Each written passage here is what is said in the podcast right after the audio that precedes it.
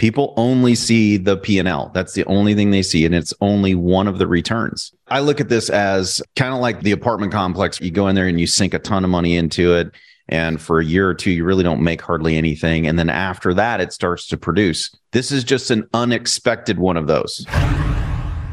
Welcome to the Get Real podcast.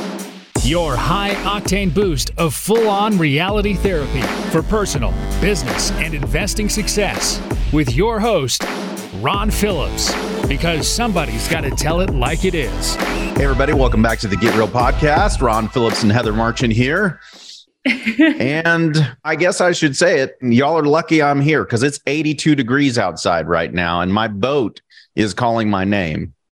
It's 82 degrees. 82 degrees outside, and I am inside recording for y'all. Man. That's how much I love you. That is how much I care for all of you. So, so much caring. Yeah. I am so impressed. And that is very, very cold here. Like it is very cold here. I can't even use my words because it's so freezing. We've had like approaching zero over here. So nice.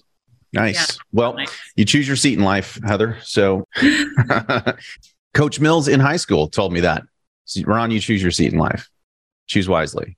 And it's because he used to play this game in class. This has nothing to do with our topic, but this just came to mind. And this was so awesome. This is back when teachers could do things like this and not get in trouble. Mm-hmm. And that's a pretty good setup for what this is.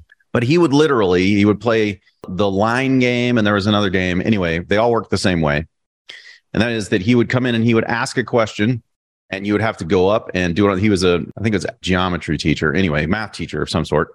And he would ask this question. You have to go up and do it on the board. And if you get it wrong, everybody in your in your row loses a point. if you got it right, you get nothing. You just got it right. And then he would do like people beside you so there's no way you could get away from it. Like I remember one day I was like, gosh, dang it, man. Like I'm losing all these points. And he goes, Ron, you choose your seat in life. Choose wisely. And apparently I hadn't chosen very wisely. So anyway, really interesting. That is where that comes from. Coach Mills, awesome teacher, excellent basketball coach. I wouldn't really know other than the people said that because I didn't play basketball. Heather, let's talk about something completely different. that was great. Yeah, I thought it would be fun to update because I have talked about this property of mine in Alabama several times, but now I'm on the end of it and I know how it played out. And I think it's really interesting. I had a client call this morning, and it's actually a friend of my brother, essentially. So I have moved on into actually my family reaching out to me about buying rental property, which is kind of fun. So I had a call with a family member of my brother's, and he, I was telling him, you know, yeah, this doesn't always go great. Because he said, well, isn't appreciation in these markets you guys sell in kind of flat? Because it's not a sensationalized California or, you know, Texas or something. And I said, well, let me tell you about my property on in Alabama. So, this house I've mentioned before uh, with the eviction moratorium. So, I'm going to just give a brief history of how this played out. So, bought a property, I think this was 2019. And then about one year later, almost exactly, the tenant had paid on time, no issues. And then she got COVID, she said, and stopped paying rent. Eviction moratorium kicks in, and I get no rent. She got COVID in November of 2020. So I get no rent. Come August, I get about a year's worth of rent in government assistance for her. Mm-hmm. So in one check, I get about $15,000 to my property manager, less their management fees. And I was like, oh, that was worth waiting, right? But eviction moratorium is still in place, and she continues to not make payments. So the money runs out, and I say, well, what can we do? They said, you can't evict yet, right? So I was so frustrated because of a couple of things. I had relationships in the area because we sell property there. And one person went by for me and he said, There are two large dogs in this house.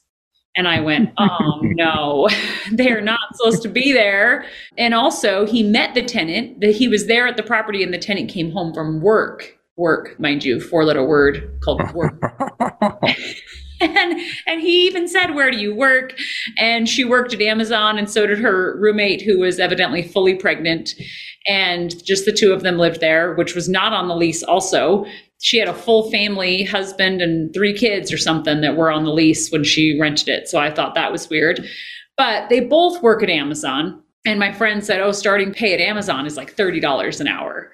And i said well they should be able to pay me rent then so I called animal control and I said, I have two dogs in this property. I'm worried that they could be abandoned in the house because they're just sitting there all day. This went on for months, you guys, months. So animal control said oh, someone has to be at the property all day in order for us to go out there, like a huge long window of time. And so I knew what was going to happen. I just went in with both eyes wide open to this whole thing. So the rest of the story is that she the eviction moratorium's lifted takes a while in the courts because the eviction moratorium no one could evict tenants. And so i finally get a court date with they finally uh, file that she has to i don't know how it works ron you probably know the words better but she has to move out by like august 31st mm-hmm. something like that. So court ordered to move out she doesn't so I keep sending the property manager by. What's happening? Is she moving out? No, she's still on the property. Her, you know, a car's still here. Dogs are here, but the tenant was never seen. So I'm going. How do I know she didn't just leave the car? And it kind of looks a little falling apart anyway, and leave the dogs and just vacate. And I didn't know. They just said, Where, "Where's the sheriff during all this? Did we not yeah. get the sheriff involved?" So I called the sheriff's hmm. office. I remember I was mountain biking on a sat on a Friday afternoon, and I called the sheriff's office. So I still remember where I was when the lady told me. So we only have two set out teams, Heather, and we are so far behind because the eviction moratorium was finally lifted, and all these people are getting evicted. She said, plan to have them in there till the end of the year. So that was like early September and I was dying. So I called the sheriff's office probably four times in over those few months just to say, "Hey, what's the status?" you know, and they would just say, "Yep, we're working our way down the list. Gonna eventually get them out." So the day comes last week. The day came. I got a notice from the attorney that they were going to be set out the next day. They were going to set all our stuff out at the curb. So, moment of truth, the dogs had destroyed that house. Oh my gosh, the photos were depressing. And the dogs ate up all the trim up to as high as their head could reach. So like the baseboards. At least at least Heather, it wasn't a child that had done it like in my previous example where they ate all the drywall. Oh, um, true. That's right. I mean, at least it was a dog. I mean, True. Can you couldn't get mad at a dog? Well, I'm kind of mad at the dog. No, I mean I couldn't get mad at a child. I meant to say I'm mad at the dog. So, I was a little mad. I was a little mad at the kid and his mom that literally watched him do it. But that's okay. Keep going. Dogs have destroyed the house. Dogs have destroyed the house. One of the walls is even ducked. Oh, wait, wait a second. Time out real quick. So this is apparently one of those get real parts of the Get Real podcast where we because this story doesn't sound good at all, Heather. Yes. And I've been told by clients before that on here we mostly are singing the praises of real estate. And this will be my example that I send out when I am told that, you know, we paint it with rose colored glasses, because we definitely don't. So one of the walls even was put together with duct tape, like four foot section by probably five foot, just like duct tape wall. And listen, if you're going to tape something together, at least use Flex Seal because Flex Seal is clearly the better choice. I mean, you can fix a boat and go out and row with it. I mean, there's Flex Seal is is a this far better choice. Is the infomercial for Flex Seal. Yes. Pause, pause for the commercial break. yeah, we'll include our affiliate link. so I get the first bid comes in at fifteen thousand. The second nice. Bid, yeah, nice. The second bid comes in at about nine thousand. But when I looked at the pictures, and I just moved primary residences last week, so this was all happening during that time. I said to myself, there is no way. Just paint and all the trim and everything else. I just don't think you can do that for nine grand. So I called up a rehabber that rehabs properties for us out there and I said, Can you go take a look at this house and just haul off the trash for me so that I don't? I was worried that people would see the stuff all set out on the street and want to go in and steal appliances just mm-hmm. begging for, hey, no one lives here. And he went by and said, oh, oh, Heather, he said, there is dog poo in the basement and he sent me a photo. it was like every few inches. It wasn't like there's dog poo down there. like every few, it was like a litter box. So Heather's house at this point, just so everybody understands, is the house that all of the wholesalers and all the deep discount, like all these people, this is the house that you want to see when you walk in because they're just, I mean, just the cash register is just going as they're walking through because Heather, Heather's in the business, but just put yourself in Heather's shoes and you're not in the business. And this nightmare now is upon yeah. you it's pretty easy to receive one of those and go, just get me out yeah. of this thing. It's horrible, right? Okay. So the rehabber, when he went in there, Ron, that was a great segue. You didn't even know. He said, "So I'll buy this house from you." and I said, "Well, tell me, tell me about that." Uh... And we, and he, it would basically be a wash for me. And I'm negative because this lady didn't pay me for so long it's worth about $50,000 more than I paid for it. So I paid 125 for it and it's worth 175. So he basically says he'd make pay me roughly 125 for it. And I said, here's the thing. I said, I'm going after this tenant. I'm not that person, but with how something like this, I became that person that I'm going after them and filing a suit against her. And I want to be able to show these losses. And so I talked to the attorney. The attorney said, You just send me your receipts and what you paid to fix it up, and we will go after the tenant for owed rent plus damages. So I'm not going to sell it in its current condition. I am going to do all the fix up, probably then sell it because there's so much equity in it. And I ran a return on equity, got updated rents and everything from the property manager. I, so I did take a minute to decide if I would keep it and rent it out again or if I would sell it. And I've made the decision that I will sell it but I'm gonna all the major mechanicals are in great shape.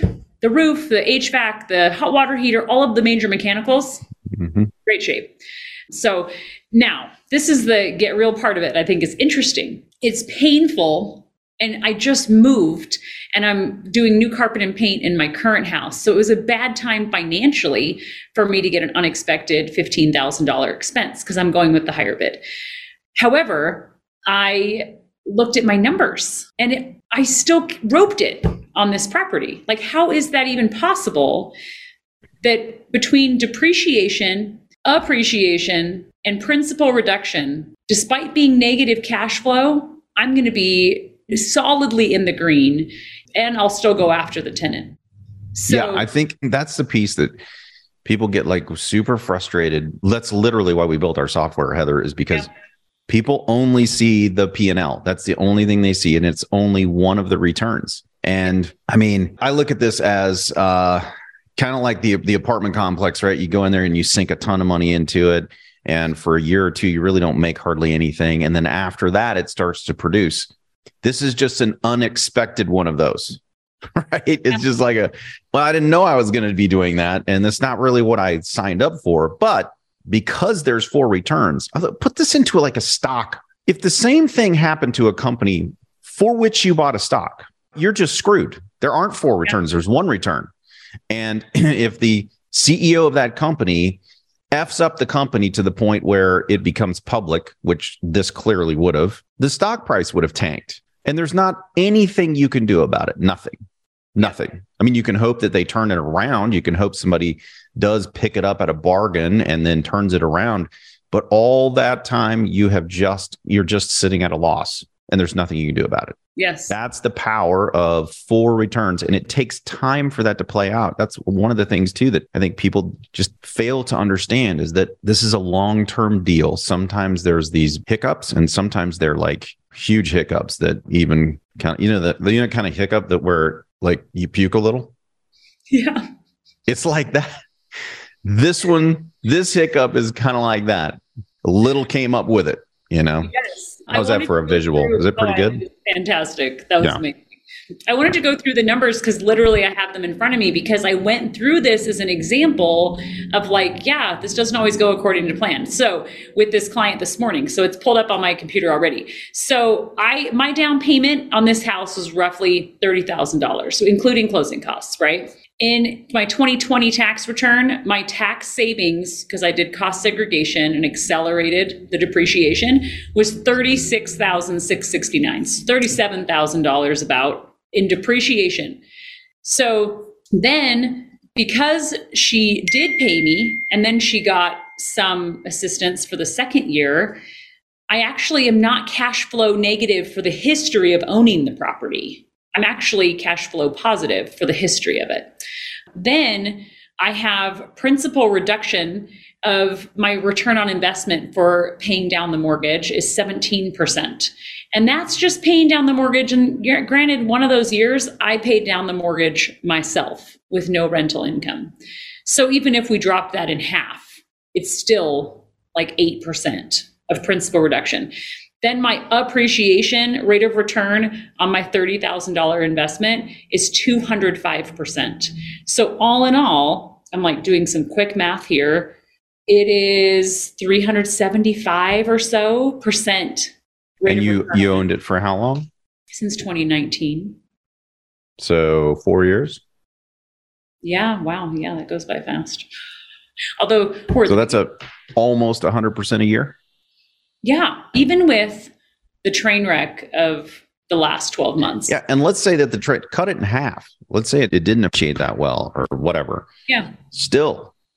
And that's the thing. Like you can throw the 200% appreciation number out the window. Let's say it just stayed flat. It's still 200% over four years. That's 50%. Yeah. Now, True. When you pro forma these and you know we're presenting them to people and we're talking about on the show and it's all rosy and everything else. Well, that is rosy. The return is rosy. I'm sorry, but that's the reality. Over time, real estate outperforms every other asset class. Hard stop. Yep. And um, I mean, you can have a rough time, a rough go of it. It can really eat up your time and it can become a pain in the butt but it was 50 to 100% a year. Yeah. And still uh, for four years. Yeah, yeah. Still worth it. Yeah. Yeah. Um, the interesting part is on our investor portal, most our clients may not know this because we added this functionality and it's kind of small up in the corner, but you can make the return historical over the entire ownership of the property, or you can annualize the return, right, over just the last 12 months.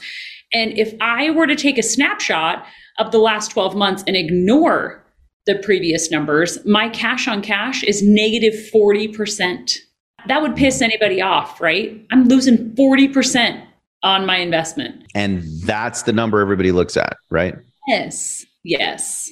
The reason for the positive cash flow is that the property can can over time take care of itself. Okay. And hopefully you make a return as well.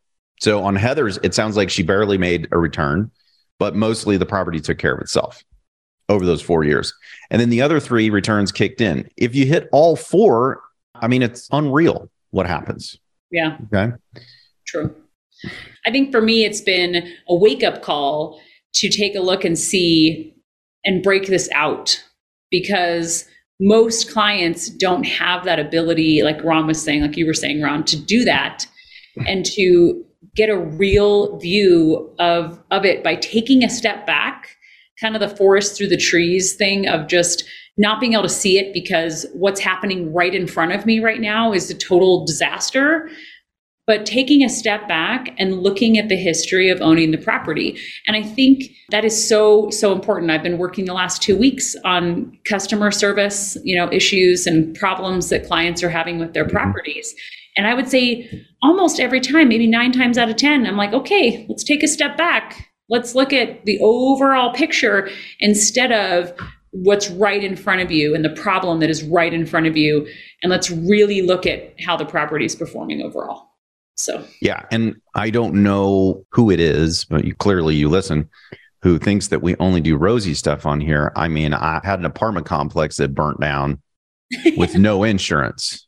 I mean, I don't know if you remember that story or not, but I think there's very few people who can say they stood inside of their building as a wing of it burnt down, talking to the insurance company saying, You don't have insurance. I don't think, I don't know anybody else who's had that happen to them. So it's not all rosy. It really isn't. And, you know, when you're in the middle of, I can tell you right now, when I was standing in there, I mean, I had multiple oh crap moments. Yeah. Where, I mean, I'm thinking this is going to cost me millions of dollars. I have no insurance and I have investors over here I'm going to have to make whole. That's what I was thinking in my head. Right. And I'm going, and then I just reached out. I knew that somebody has been through this before. Somebody knows how to do this. And sure enough, there were people who did. And I got through it. It took me months to work through that. But ultimately, I told you guys that thing turned out to be it was an unbelievable deal. I sold it without rebuilding it. Yeah, it's amazing. So, real estate is rosy. That's why it sounds like we're always talking about it rosy, in spite of the fact Heather just had a horrible thing happen to one of her houses. Yeah. How do you say it was horrible? Yeah, exactly. I mean, how do you say something's horrible if you make 50 to 100% on your money every year for four years? I don't know how you present it any other way. Heather was laughing as she described it. Now, I can tell you every time we did a presentation and showed people like the portal and stuff, and this property is sitting in there. Heather's like, yeah, this one just, this one sucked. I can feel it every time we talked about it. She's like, oh man, this property sucks. Now she can go in there and go, yeah, this property sucks. I sold it and I made, yeah, I made 96% for four years straight. And it, it was choking the life out of me the whole time. And I'll do a 1031 exchange and buy two in its place. Yeah. So put it in perspective, people. Put it in perspective. All right. I'm not sure there's much more we can say about that. Oh, I think it was perfect. Put I can come up with another Coach Mills story, though.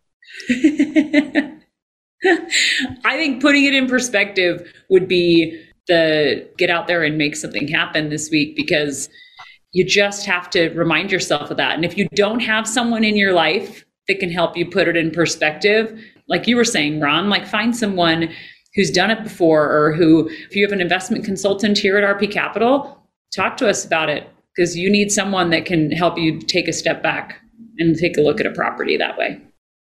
I have the perfect segue. Oh, tell me.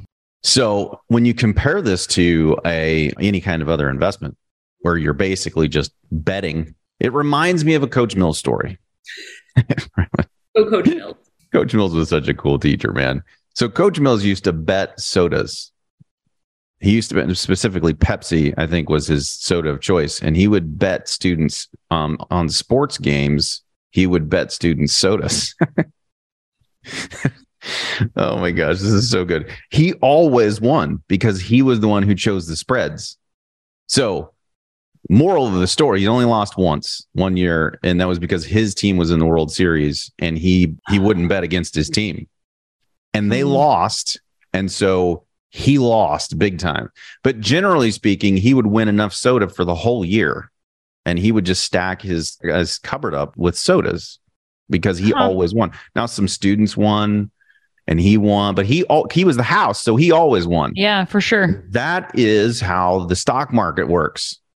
That's literally how it works. All the stockbrokers, they always win because they get paid up, they get paid down, they get paid sideways, they get paid if it implodes, they get paid all the time. Always. Mm-hmm. They always get paid. So don't bet against the house. That yeah. oh, oh my gosh. And that's even better. Don't bet against the house. The house always wins. Real estate always wins. Yeah, that's true. I didn't even set it up that way, Heather. That's, that's just true. how it came out. And I didn't even catch it. So winning over here. Pun intended, people. and on that happy note, Rosie, Rosie note, get out there and make something happen. Mm-hmm. In honor of Violet, the house, the Violet house. this has been the Get Real Podcast. To subscribe and for more information, including a list of all episodes, go to getrealestatesuccess.com.